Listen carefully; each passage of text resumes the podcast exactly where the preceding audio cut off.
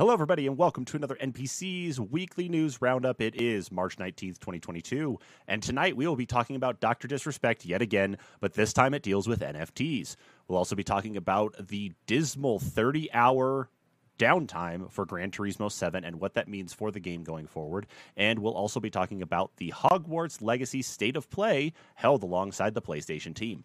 Again, it is March 19th, 2022. We're going to roll our intro and get things started. Hello, everybody, and welcome to another NPC's weekly news roundup for the week of November 20th, 2020. It is Friday. It is, uh, where's my date? It's September 18th, 2020. Here to our first story, and this is actually breaking news for all of us right now here, too. Figured this is a kind of a big one to cover, of course, with who it is. Joined via Discord by Kyle because we're in the midst of a pandemic still, and of course, everything is all kinds of crazy. So, this thing is a chocker. I mean, Yeah, it's a beast. it's huge. Doing a um, that we had the Resident Evil stuff, that they were successful with Castlevania. Welcome to another NPC's weekly news roundup. And it's the news time. I am joined, of course, by Kyle via Discord. Kyle, hello. What's up? Man. All right, there we go. We are officially here. Kyle, say something so we can make sure audio actually works now. Am I here? I think I'm here. I, I think so. If everybody can hear Kyle, then we're all good. All right, everybody, welcome. It is March 19th, right? March 19th. I can't believe we're already almost through three months of Wow. 2022. It still bothers me. March 19th, 2022. You are here to watch us, of course, talk about the video game news this week.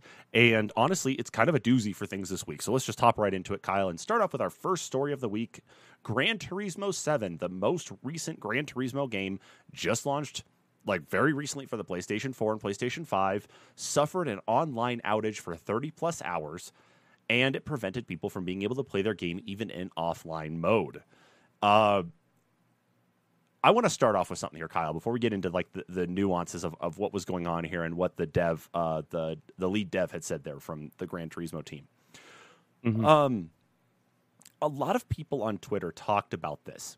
Um, is that the game itself was not playable online, and they uh, that Sony had gone back and forth on and beating up on Microsoft over the years, especially after the Xbox One announcement about needing the online connectivity to to play some games, and how Sony said, "Oh, you'll never need that for us," and here we are with one of their key titles having to suffer it.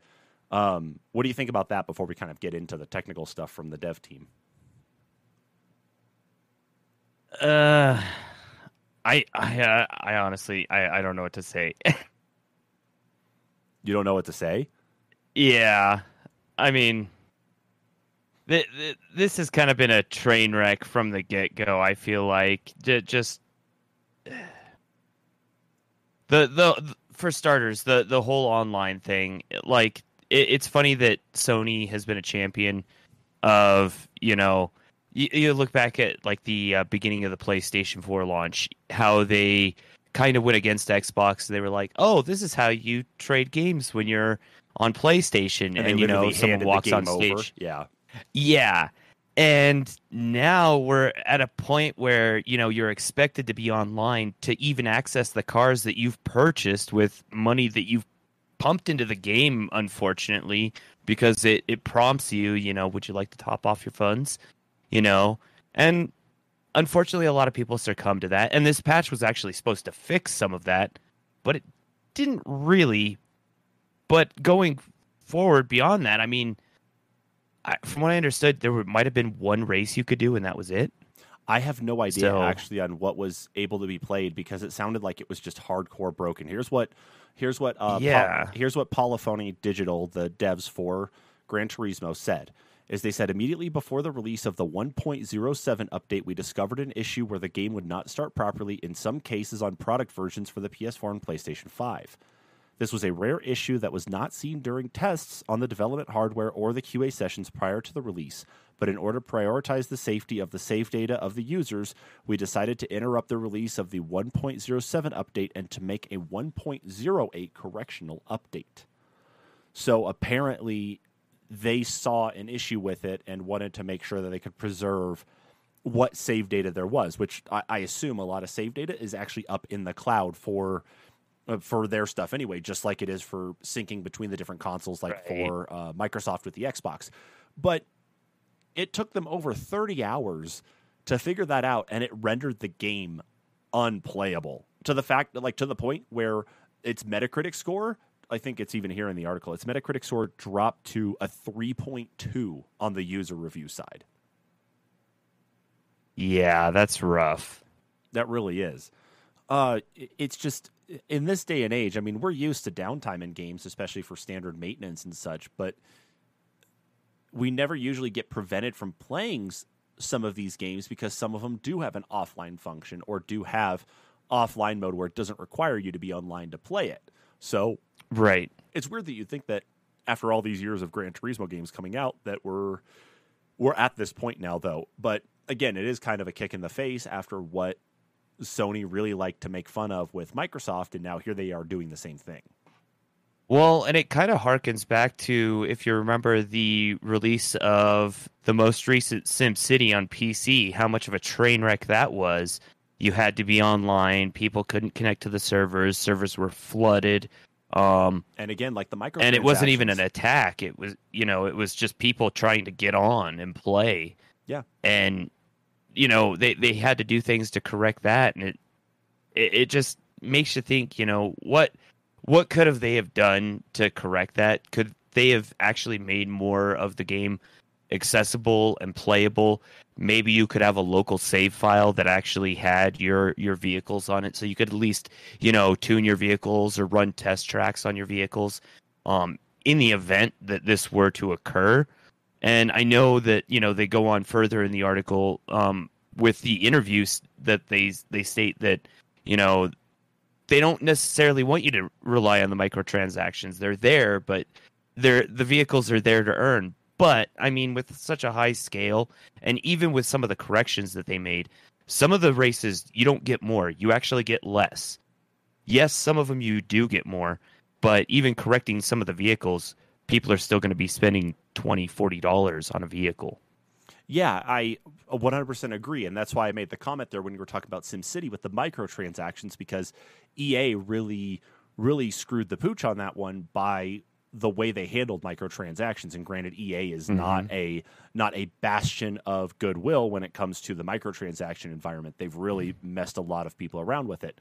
But the fact, though, that at the end of the article, yeah, is that from um, from Yamauchi, it, uh, full name is let me go back up here to the top is uh, uh, Kazunori Yamauchi. He is the game designer and Polyphony Digital CEO. And he, where he says here, it's like he's like, at the same time, the pricing of cars is an important element that conveys their value and rarity. So I do think it's important for it to be linked with the real world prices. I want to make GT7 a game in which you can enjoy a variety of cars in lots of different ways. And if possible, would like to try to avoid a situation where a player must mechanically keep replaying certain events over and over again okay, yes, that's that's a given. I think you know you want to try to find a way where you don't have to make them do something repetitive, but then you're off-putting everybody, especially the reviewers who didn't have to deal with this microtransaction stuff in their reviews, much less any sort of these potential for online issues preventing you from playing the game in general. You know, you're doing a disservice mm-hmm. to the entire gaming community at large, whether they even are playing on a PlayStation. Like if they're on an Xbox, they're going to see this and see obviously that there is a a problem. And it just feels like it, it just feels like it's a way to get around the fact that this is a money grab. It really is. Yeah. I, I, just, I mean- I don't know. Don't get me wrong. For Forza, they they have their pitfalls with the True. the money grab as well. You you can buy credits and whatnot, and you can buy. I think they have two different currencies actually on if Forza, if I'm not mistaken, because you have the uh, event currency that you can purchase or earn Maybe. from the special events, and then Oh, they have yeah. your regular currency. yeah, that's true. So, but I feel like to the same effect, the rewards are much higher in Forza. Um, Mhm. It does offer a little bit more variety in that aspect, so you're not having to race the same race over and over and over again. And on top of you know all of that, it the the cars are just more attainable right. because of the fact that you do have higher rewards. So is it really necessary? They don't have to push it in, in Forza. Granted, if there's the person that wants to spend all the money in the world to upgrade and tune every car, they can.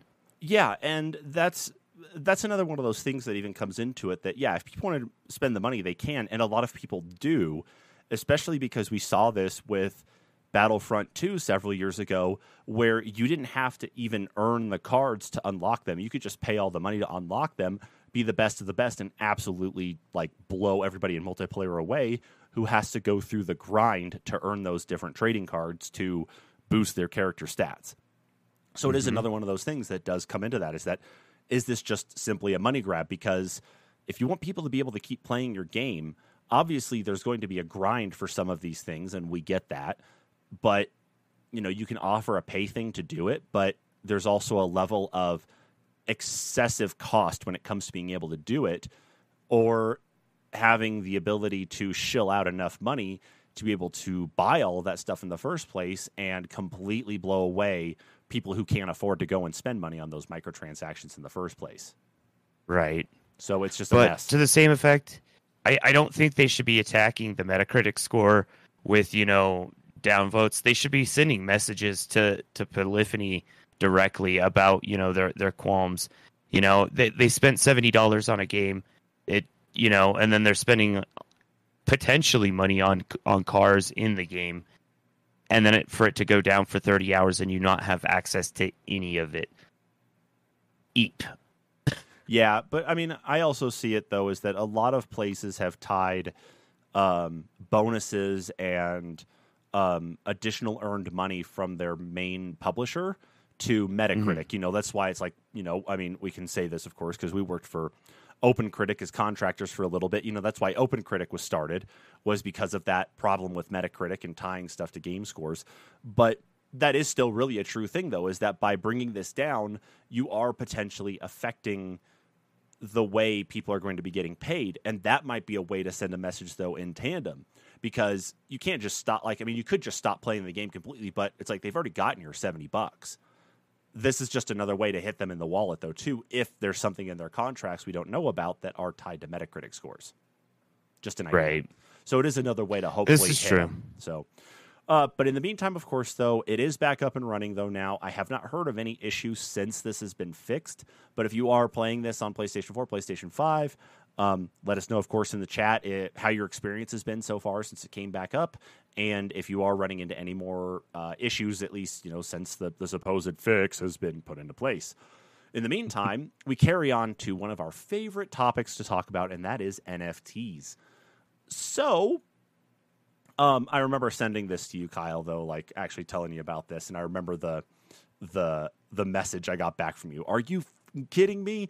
Uh, so yeah yeah, so uh, as I think we've probably talked about in some other news live streams, uh, is that Doctor Disrespect, live streamer, uh, game streamer, you know, all around big personality when it comes to gaming online, um, has backed a new AAA studio called Midnight Society. And they are working on a game using Unreal Engine 5. They're trying to bring in people to uh, actually develop it, bringing in some people from former, you know, who worked for other AAA studios to work on it. Um, has decided that a way to earn money from people to be be founders of it instead of doing something like a Kickstarter using Indiegogo are using NFTs to be able to bring in some of that money and they are calling them the Day Zero community. So what that means is these are uh, people who are going to be early access members of the community um, or of the game who are going to be able to help drive direction um, are able to pay fifty dollars to be a part of this to get a Ethereum backed NFT, uh, which is called uh, what they call here in the article a Visor Cortex helmet design, which basically is some type of design look that maybe they're going for in the game. It really looks like a it looks like a oh what is it? It's uh, what's the name of uh, Kojima Studios uh, mascot? The the guy in the spacesuit with the skull, um, you know, in the helmet. i have no idea I thought he had a name or something. But anyway, it, it's kind of like that, that the way these um, skins look here. Let me go ahead and flip over to the uh, capture really quick, and you guys can see this here from Eurogamer. Uh, but these are sort of what the NF, uh, the NFTs actually look like. At least the one that Doctor Disrespect has, his custom official one, looks uh, more like the skull part itself, though. But this is what people are getting for NFTs, and they're procedurally generated, is what they are. So as they get them, um, obviously they have the ability to take them and resell them um, wherever they can. I don't know where that's going to be, but that is something that they can do. Uh, they honestly kind of remind me of uh, Ghostrunner meets uh, Daft Punk. that's that's about the same vibe I got for some of these other ones I've seen shared out online. Uh, yeah, but what they said here about it, let's see. Um, where's the other part of this here? Uh, Midnight Society will grant 10,000 potential applicants the right to purchase a pass using a points based system with first dibs for popular content creators or engaged community members. So that means that you either have to be a big time streamer or a uh, community member who's engaged with them. I guess you're spending a lot of time on their Discord to be able to actually get first dibs on one of these NFTs. Excuse me. Um, yeah, Founders Pass gets you a one of a kind Midnight Society call sign and Visor Cortex that you own. But what's interesting though is that an FAQ says all Midnight Society characters and variant designs are intellectual property owned by Midnight Society. As such, Access Pass holders cannot sell or commercialize Midnight Society characters or designs in any way. So it's very interesting because you think you take fifty dollars times ten thousand, what is that, five hundred grand? Yeah, I I don't know. This this feels like a scheme. It, it does, and and like I I get trying to earn the money. You know, we've seen all of the different things that come with Kickstart, uh, with Kickstarters, with with Indiegogos, with stuff in Mhm. Steam Early Access. Um, you know, it, it's it's interesting to see this because one key thing that the article actually makes mention of here too from Eurogamer is that because it does have this NFT element to it, we're not going to see this game available on Steam. That's that's one place that this game is going to be completely missing out on part of the market is that uh, Valve's rules for stuff being on Steam is that it cannot have any way, shape, or form to like deal with NFTs. It can't. So it means that this is going to be limited to where it gets distributed at. Probably going to at least be the Epic Game Store. I imagine they'll partner up with, given that it's using Unreal Engine. Uh, oh yeah, I'm sure. I just, I, I just, uh, I despise NFTs because it really does feel like a cash grab. Again, just like the microtransaction Oh, yeah. stuff we talked about. I mean, they look cool, sure, but I, I don't get any value out of it. I don't see it. Well, you know, and uh, I just heard a story. I think it was this morning or just the other day about the uh, you know the ape NFTs. Um, they had the ape coin launch, and be, anyone that had ape, ape NFTs got gifted some coin.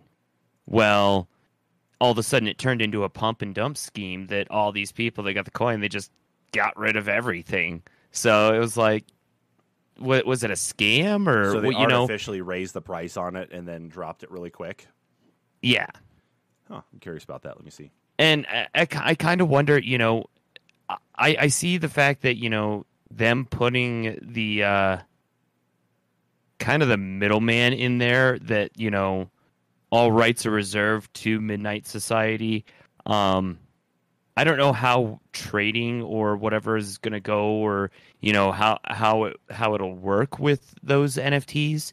Um, maybe it, won't be a, a scheme because of the fact that you know some some ownership is retra- retained by the original creator. I don't know.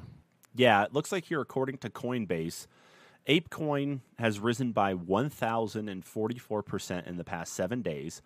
Price declined by 19.10% uh, in the last 24 hours. Uh, the current price is 11.69 per ape, and ApeCoin is 57.48% below the all-time high of $27.50 a coin. So, uh, yeah, I agree with that, especially having launched on March 16th. And yeah, so it, again, Yeah, it but does feel like I- that, though. Yeah, I, like I said though, I, I see you know them retaining part of ownership or you know some some rights to the original NFT. Maybe that's a block saying you know that that's not going to happen, or you know maybe it'll be some form of control that they're not going to get carried out of hand. You know, there, there's not going to be one that's worth like a million dollars or whatever. Or who knows? Maybe they can artificially inflate the prices however they want, and they can be the heritage auctions of NFTs. Jesus Christ, I really hope not.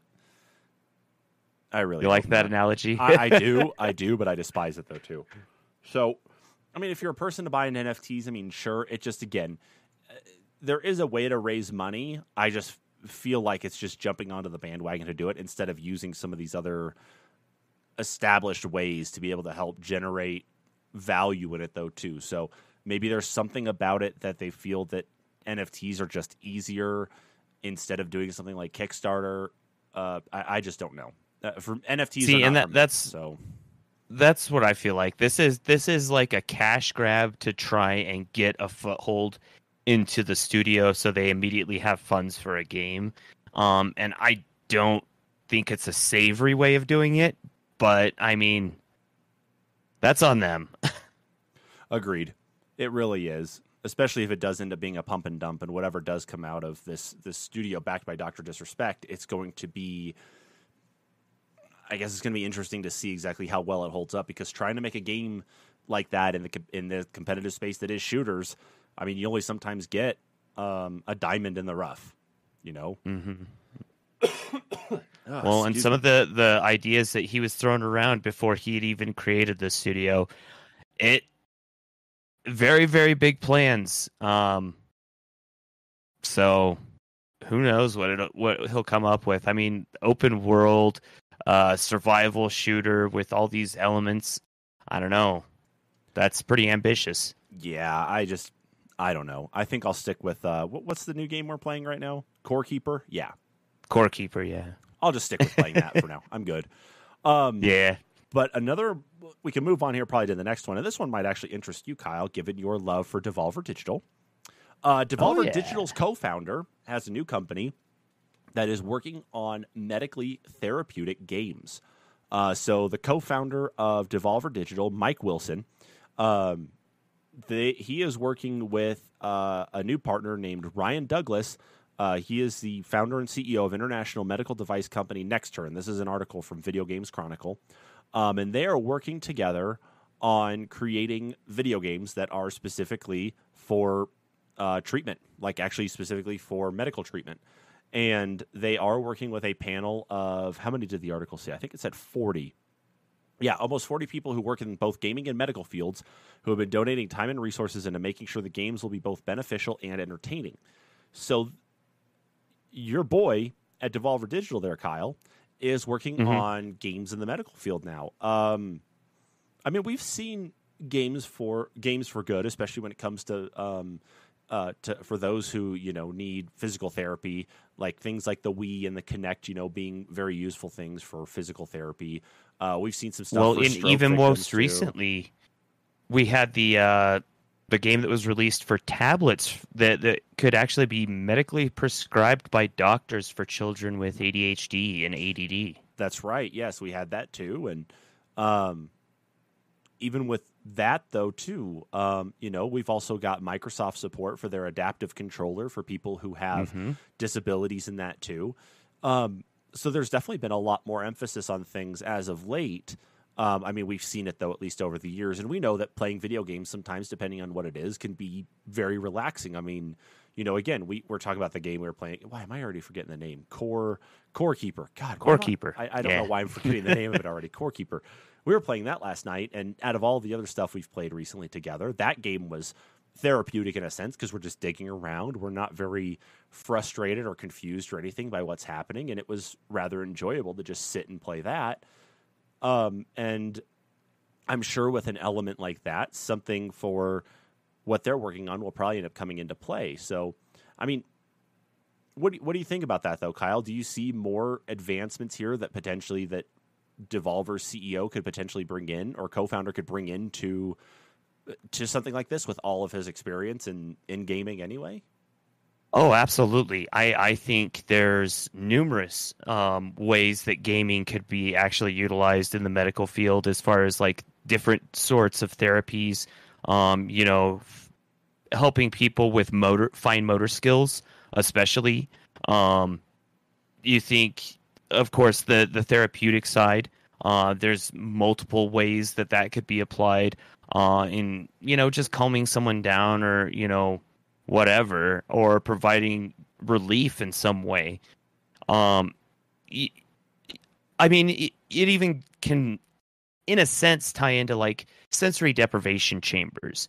I mean, True. that in a way people have um just out of body experience experiences um in in in these chambers um and there there's nothing so what if all of a sudden you could in- introduce a singular thing or you know just change a person's perspective so they're only introduced to one thing you know get, bring gaming into their life and you know especially like VR um, you think about all the ways that VR could potentially be used in in medical. It, it's nuts, and not even just necessarily on the uh, the patient, you know, receiving therapy or you know treatment side, but also in in actually performing treatment.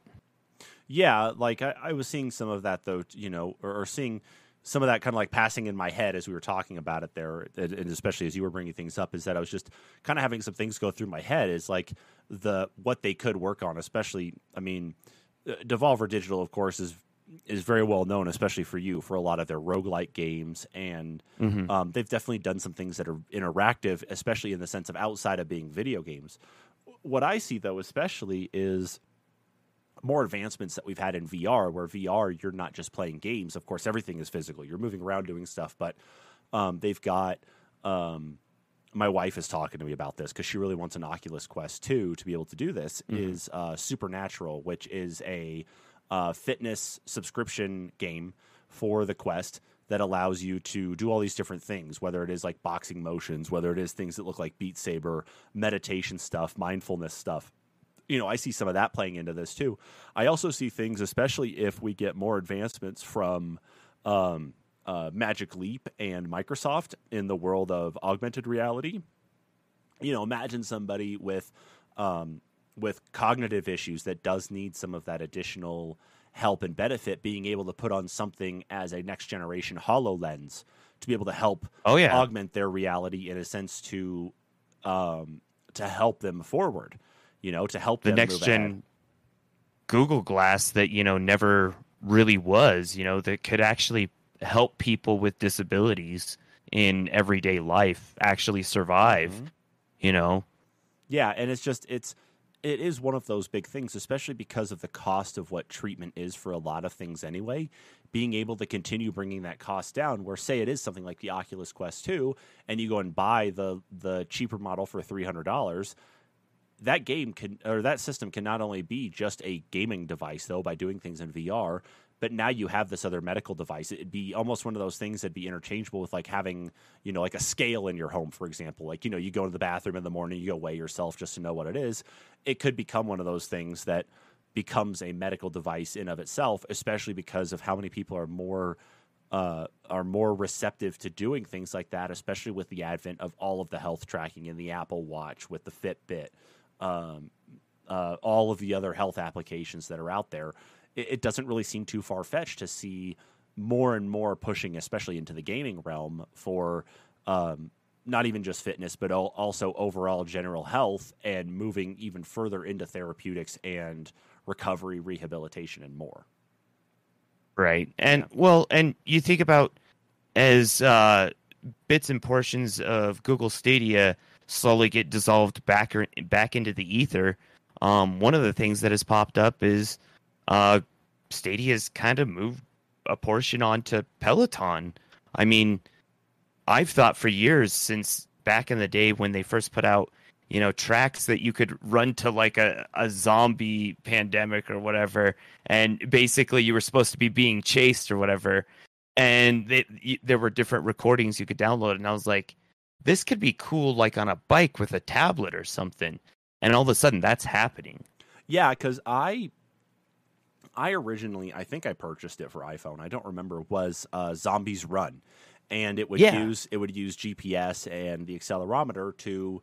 Uh, as you're running, you would actually pick up supplies and materials, and then you know it t- it's like you got to get stuff for your for your base. And then as you're running, Um, it would be different points where zombies would just appear. You'd have to pick up the pace and run faster to get away from them. Well, I could never run faster Right. to get away from ever. But yeah, it was an interactive experience that changed the way I was actually exercising and moving about. So yeah, you are right. Is that there are things that have existed in the past. You know, I made mention of like the Wii being used for for physical therapy, um, and the Kinect also being used for physical therapy too.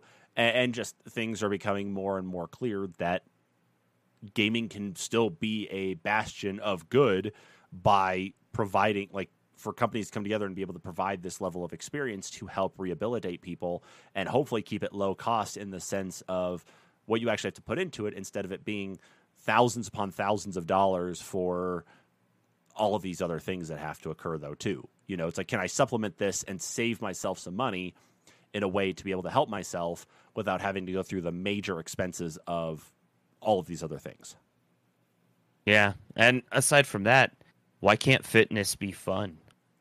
That is very true yeah fitness why can't fitness and therapy be fun Yeah. yeah Exactly. I, I absolutely agree. Uh, speaking of fun, I guess let's talk about this one here next, though. And uh, we're going to be talking here about Hogwarts Legacy State of Play. So on the 17th, uh, Sony hosted a State of Play on PlayStation specifically for Harry Potter's Hogwarts Legacy game. Or at least I guess we should just call it Hogwarts Legacy. which Bully Ho- just- Hogwarts. yeah, it's just it's pre Harry Potter, really, is what the story is. so, uh, the game itself was shown off, and actually, we got 14 minutes of in-game footage. Um, so I got the article here from Game Informer talking about it. So you're able to create yourself a whole uh, student. You know, you've got the choice of being able to. Um, um, you've got the ability to create your own character, uh, pick the class that you're enrolled in, um, or, or not class, but house that you're in, excuse me. Pick the classes, of course. And then um, you'll have different demos on different things you'll actually be able to learn. But it is an open world RPG. So imagine taking The Witcher and Fallout and Skyrim and all these things, and now Harry Potter. or just, you know, Rockstar's bully on, in, you know, Hogwarts. Agreed. Yeah, agreed. But So 'cause I don't know. It just gave me vibes of bully, and I I, I thought that when I watched the state of play because we we had talked about it a little bit the day that the uh, state of play aired, and I hadn't get, got to see it, and I did actually watch it that night, and I was like, this looks like bully, but at Hogwarts.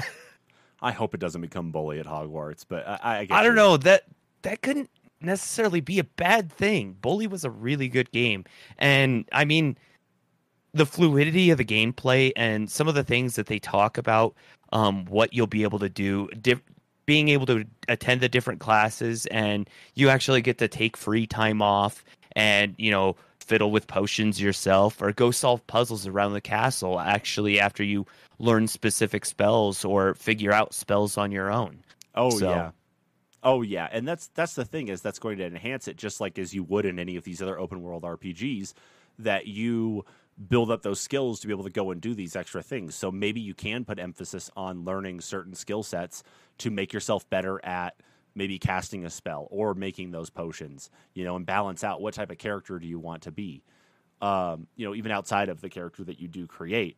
Um, Well, I've and got- as we've seen in the uh, the trailer too, it doesn't just take place at the castle. You have the ability to go into the forest. You have the ability to go into town. You know, what is it, Hogsmeade, I believe, yes. right? Yeah, Yes. you have the ability to go into Hogsmeade and and uh, take on a whole other faction of people at Hogsmeade that have nothing to do with the castle. So it, it definitely has some uh, interesting aspects that I I'd like to check out, but I don't know. It, they just don't leave a lot in the trailer to how the game controls. Yeah, and I I kind of expected that anyway. Um well, okay, so Serpent Knight here says smuggle in some Weasley products. Unfortunately, this is pre Weasley time, so I don't know if we run into a Weasley at this point, it's going to be very bizarre. But anyway, um I you know yeah, I agree. They don't really get into any of it. It is actually showing off gameplay, but you don't. I don't think you get any actual views of like the HUD or any of the other like interactive stuff, though. But I wonder if Very outside minimal. of, I wonder if outside of the things they've shown off here, though, is that if there will be interesting quirks or differences as it comes up to like the house that you're actually in. Like, say if you are in like like I've done the Pottermore stuff with my family, so like I I am a Hufflepuff, okay, and uh, with that, um, you know, it's like there are different unique quirks and traits that come with being in each house. So like if I end up being in a Hufflepuff, is my experience going to be different than if I put a character into Slytherin or into Gryffindor um, or into Ravenclaw? You know, are you going to have these different like unique takes on things, not just into like you know going into your dormitory and that, but like these other things though that just happen because of being um, you know a part of these different houses instead. See, and that's kind of what I wondered too, because the own they they show at the beginning of the trailer the character kind of wandering around with the different scarf. I, I think he's got a Ravenclaw scarf on at one point and a and a Hufflepuff Yeah. scarf on at one point. Yeah. But most of the rest of the trailer, he's actually playing as a Gryffindor, and when he goes into the dorm room, he, he goes into the Gryffindor door, dorm room. So I wonder if each of the dorm rooms are going to have maybe unique side quests, are going to look slightly different. Um, I don't know. It, it there's a lot that they didn't cover, and I, I kind of wish they would have given a little bit more time to to showing off some of the different houses, other than saying, "Oh, well, you can be part of each one of the houses if you want," or whatever. Well, I think I think Um, even some of it though too is like like you were saying though, you know, a lot of the different um aspects to these things and I think because you know, obviously this doesn't have any books to go off of, so there's a lot of the design and detail that obviously has come from the movie that exists in here. So it's not like it was a unique take on Harry Potter in the sense of, you know, like how much different are things going to be from what we saw in the movies, um, you Mhm. know, or is like it's going to be a different take like it was in the book, um, where uh, you remember that first Harry Potter and the Sorcerer's Stone game that came out on PlayStation. Faintly. Well, so that one or PlayStation 2, that one itself looked nothing like any of the other Harry Potter games that came out after because most of those games were based around the design details that were from the movies. This does really adapt more to what we've seen in the movies than anything else. Character designs, Right. the castle design, the the the robe and house designs and such. So, you know, but I do like this. It's just going to be a problem to actually get because I'm going to have to fight my wife to actually play it. Time to buy another Xbox. or let her play on the Series X, and, And you I'll play play on on the PC. PC, and then uh, I don't know. You know, we'll go from there. I guess. I, I guess I'm gonna have to buy a couple copies of this game then. So maybe maybe we'll just have some sort of weird thing where even though it was a state of play on you know showing off PlayStation footage, maybe it'll be on Game Pass. maybe it'll be on Game Pass. Yeah, I I don't know. I, one of the things that I kind of was curious about too is because they do show off that the room requirement is going to be a major part of the game. It'll be kind of almost like your uh, hunter's dream for Hogwarts. Um, you know, if you were to parallel it to Bloodborne, uh, but it'll be where you know everything you need is at. And will that change if you're in a different house? You know, will the mission structure change? I that's the stuff that I want to know. Is the story going to be slightly different, or you know, i you know, is your perspective of what what's happening going to be changed depending on your house? True. That that's why I, I- brought I'm up kinda- things, though. You know, that's why I brought it yeah, up. I'm kind of leaning more to the effect of if you're a Slytherin, are you going to get to be the bad guy? Right, and it's not necessarily that like every Slytherin is a bad guy though either. Like I- I guess This it depends. On, I guess it depends on the time that a lot of these things take place at because this is pre Harry Potter. This is pre what we know from the books.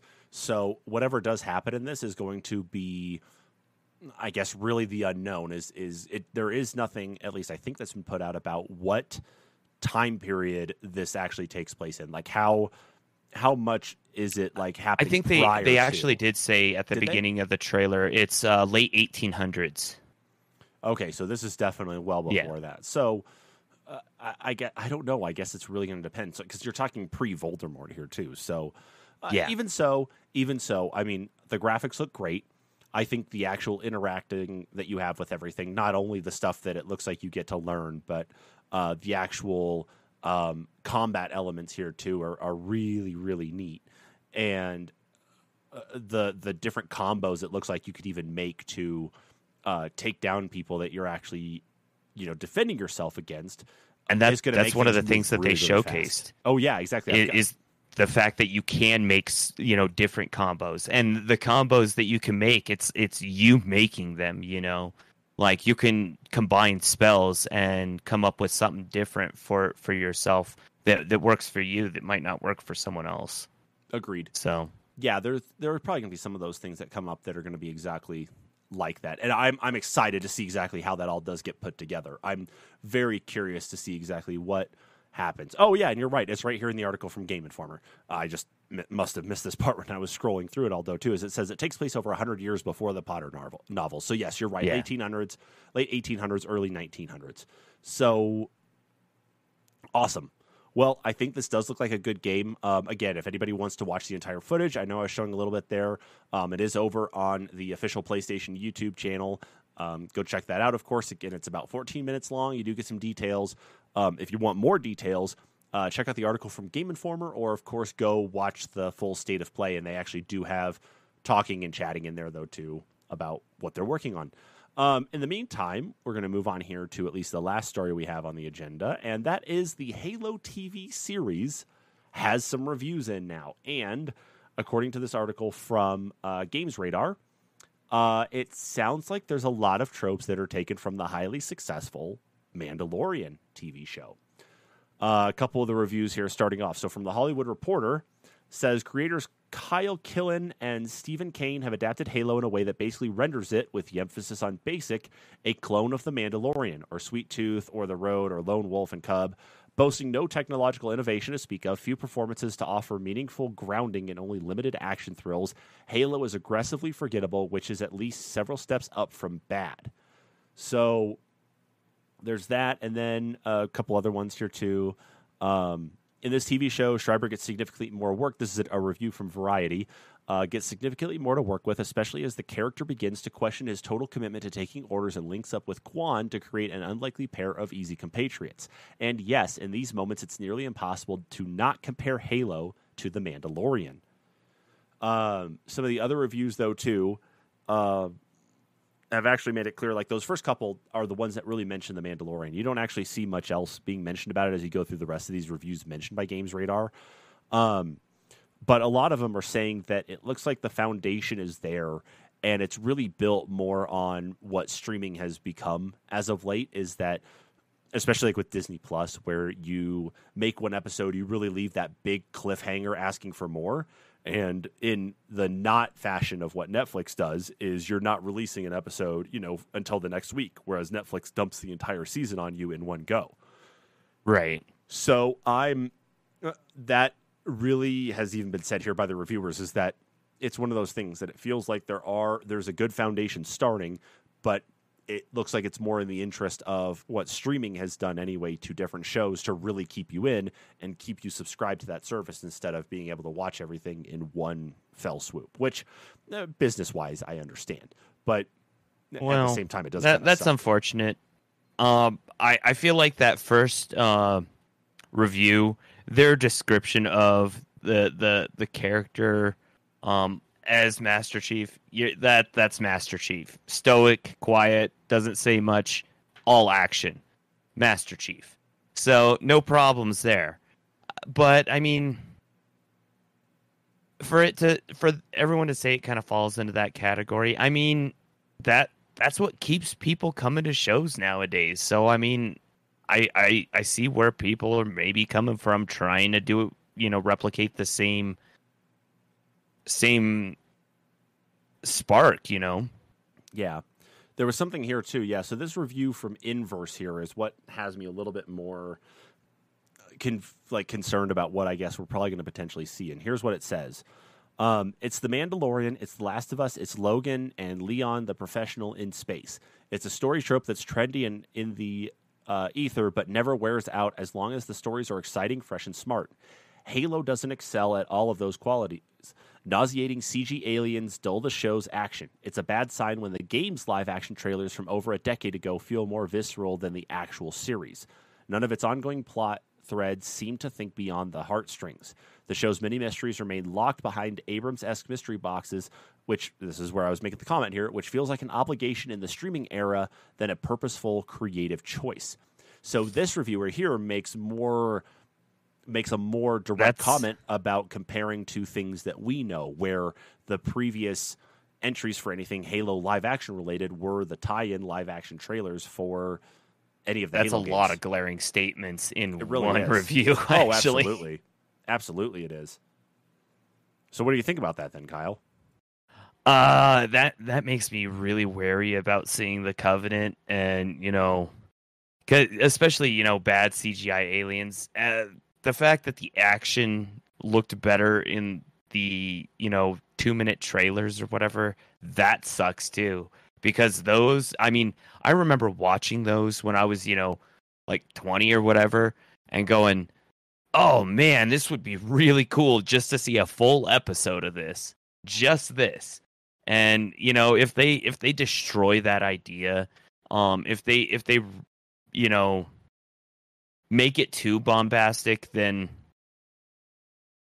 yeah it's gonna be ruined. It definitely will.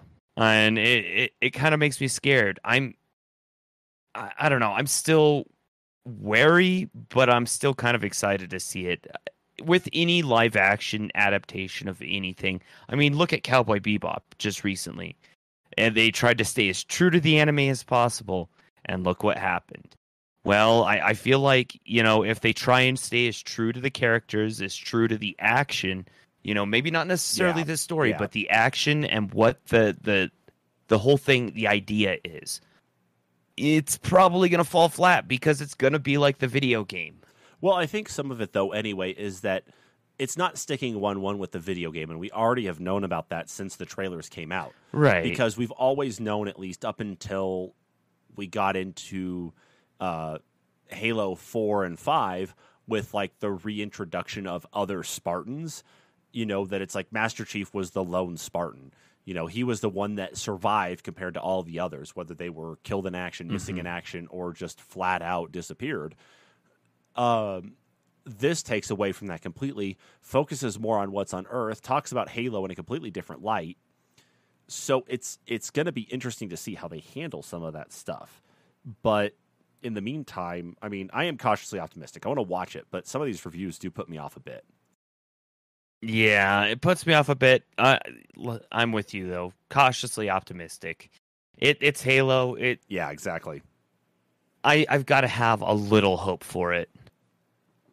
Yeah, I do. I do too because I'm a big fan of Halo. Okay, don't get me wrong. I, th- I think everybody here who's watching this knows that.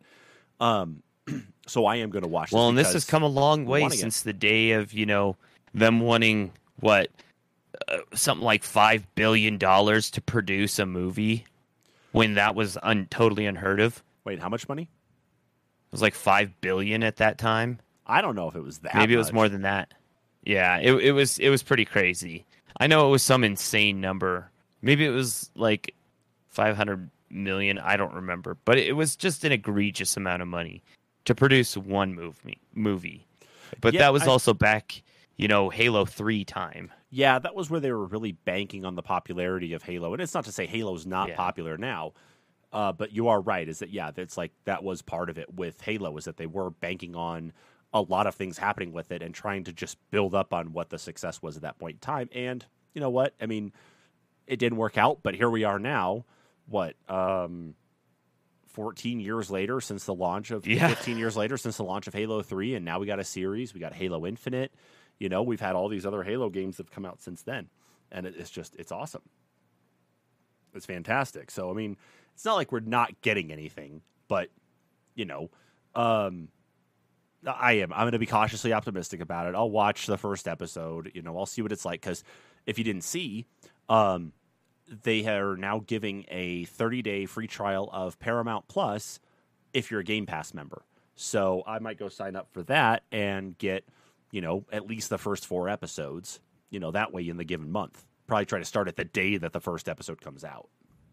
And, you know, if you don't like it, you can always watch Picard or, you know, Star Trek Discovery. I also want to watch Picard too, so that also is another reason to probably go do the trial. Yeah, they just started third season. Damn it. I got all these things to do Yeah. now. I don't have time for this, Kyle. I want to play. I forgot the name of the game again. I want to play more Core Keeper with you at some point, and this is not the way to get me to do that. You don't introduce other shows. Otherwise, what I'm gonna have to do is I'm gonna have to go spend money and put a screen above this screen here that I'm looking at right now. I'm gonna have to put another screen up here so I can have movies playing up here or TV shows and do that, or figure out a way to put my little 720p projector up so I can actually have that going. Okay. I can't do that. I don't have time. Nah, eventually, you just put the projector at the base of your bed, so at night you can just watch it on the ceiling. Do, I, I, my bed is right behind me now. Let me see. I know. You know what?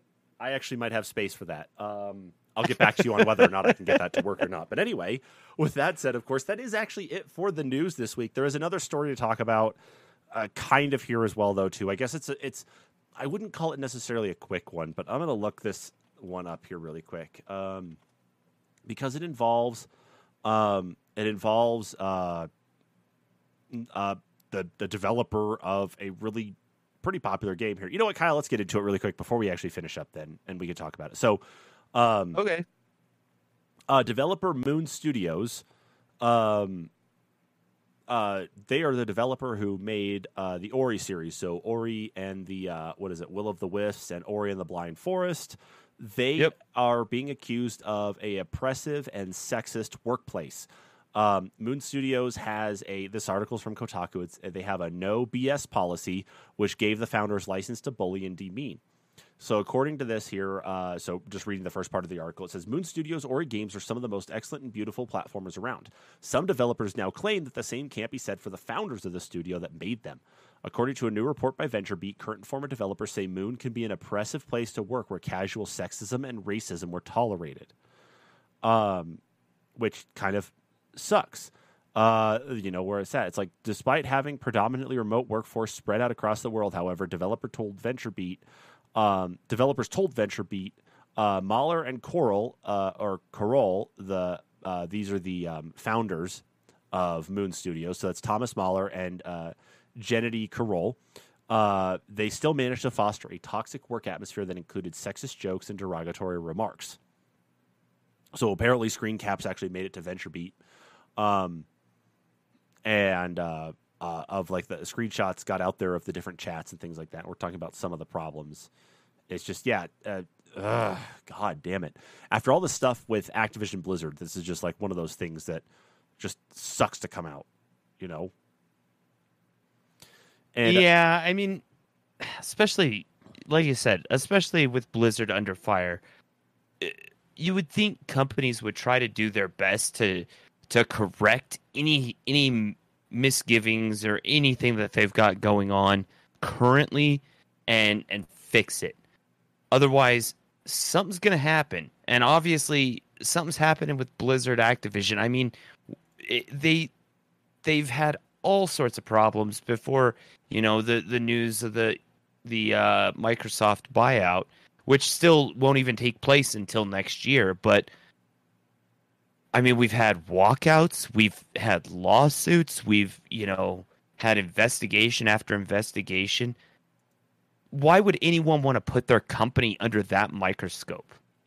Yeah, I I 100% agree. It's like why would you want to do that? But if they they've existed less time than Activision Blizzard has and it- still happens. That's the thing is that this is still pervasive throughout the environment. So I had to go look this other part up because you and I like I sent you this link to uh, ResetEra and um, I had to go and look at this link though from the Gamer that actually talked about Microsoft's reaction to what had happened. Is that uh, according to this article from the Gamer, it's Microsoft reportedly refused to work with Ori developers due to a to- uh, due to the toxic workplace allegations. Apparently, Microsoft was aware that the studio had problems, and they decided not to publish their upcoming game. Uh, so it Oh, says wow. here, yeah. Um, let's see. Uh, so the article goes on to say in the latest episode of Game Mess with Jeff Grubb and Mike Minotti, Grubb says that sources told him that Microsoft was aware of the issues within Moon Studios and decided not to publish the next game after Ori and the Will of the Wisps. Um, and so Grubb goes on to say, it's not like this culture is like something that is contained. Microsoft is well aware of what this company is like. And when they got done with Ori 2, there is a reason that Private Division is publishing their next game and not Microsoft. So uh, basically, Microsoft knew that they were going to be a pretty big liability when it came to this stuff and decided to basically split with them given the the thing here. It's like, well, if you're not going to be changing your culture, if you're not going to be changing what's happening here with all these reports that were coming out, we're not going to do business with you anymore. You guys have made great games, but even those great games have a liability behind them, and we're not going to work with you on this one. So you're going to have to go find another publishing partner. Well, and you know that that might actually speak to other companies too. If Microsoft is stepping away from you and saying no, Yeah, So it might make it hard for them to actually find a publisher to put out their game unless they want to try and attempt to publish it themselves. yeah. Because here's the last little bit that Jeff Grubb had that uh, the game, or you know, at least going future further in into the future um for for future releases anyway. Yeah, exactly. But here's what uh, what the gamer referenced though from what Jeff Grubb had said. Uh, they have from him. It says, "I was told this explicitly this morning that Microsoft was aware and un- everyone understood that's what this company is like." And so it's clearly not the kind of thing where it's like, "Oh, this is a couple of jokes happening on Discord." The studio has a reputation and it was hurting them financially because they had to take a deal with Private Division instead of another big deal with Microsoft. And that affects everyone at that company. Bonuses, payouts, all that stuff is what affects that. So, again, the fact that your company has this no BS policy, everyone's allowed to speak their mind, doesn't mean that it's it's open season for being able to make these types of comments and these types of jokes. It, it's Yeah, never. it doesn't mean you can walk anything like around being an asshole all day. Agreed. 100% agree. I mean, what do you think's going to happen for the Ori series though after this? Um, could mean that it, it might have a bleak future. Um, unless they can actually go through and correct the problems, figure out what's going on, uh, remove the people that that are causing the issue, and you know, try and really get to the bottom of it. Yeah, it's going to require a whole purge of people, and and unfortunately, that might be the case. Like we know that Microsoft, of course, has has bought out uh, or is purchasing Activision Blizzard, and that's still you know under the under the microscope anyway with the lawsuits in California. Um, so they've got their work out ahead of them, but obviously, Moon Studios is small enough that, and even though they've put out a couple great games, that they can still be put under the exact same microscope, and it's easier for Microsoft to say, "You have a problem, we're not dealing with you anymore. You need to go somewhere else." Yeah. So at least they can do that. Activision Blizzard is going to be definitely another fight for them to address. I just Well, don't and if one of the big three take. are going to say no, that that could mean a bleak future. It very well could. You go back to independent publishing on other platforms like Steam and Epic Game Store and that though too, Mm-hmm. which might make you maybe a little bit more money because then you don't have to do all these other deals and such. But being able to miss out on publishing on some of these other platforms because of your reputation, who knows what's going to happen? It could make things worse. Yeah, is is the loss worth the uh, the minimal growth in other areas? Exactly. Is it really worth it? So, anyway, that was just the last story to talk about because that was a really big one from this week, though, too. But anyway, now we're officially done with the news. That is it for the news this week, right, Kyle? Right? Yeah, that's right. Yes, Okay, I believe go. so. There we go. I'll speak so. for you. Kyle says yes. Anyway, uh, with that said, of course, though, thank you so much, everybody, for tuning into this week's episode of the Weekly News Roundup. Of course, be sure to follow us here on YouTube. Of course, subscribe, notification bell, all that fun stuff. I am really trying to get those quick saves started back up. I apologize for those falling behind. Life has gotten in the way with a lot of different things happening, so I will try to get back onto those here soon because those were fun to do. In the meantime, of course, though, too, be sure to go subscribe to our podcast as well. Um, hate to say it, Kyle and I have kind of run out of ideas here in the short term on some of the discussed things to talk about. So we are working through some of that, uh, some of that dumpster fire, of course, that resides as well. So if anything, you'll probably see some more live streams from us coming though too. But of course, be sure to go check out our back catalog on the podcast itself, though, over on anchor.fm slash the WC slash podcast or on your favorite podcast platform of choice. Uh, go check out our previous NPCs discussed. Go check out our previous uh, weekly What Are You Playing? Go check out our previous topic episodes, all the fun stuff we put up there. Um, and of course, we do. Uh, we are starting to put up our news live streams as well um, in podcast form when I can finally download them and get them cut out as well too. Follow us on social media as well on Facebook and Twitter at the NPCs Podcast too. Again, everybody, thank you so much for joining us for this week's news live stream. We'll catch you all next week. Bye bye.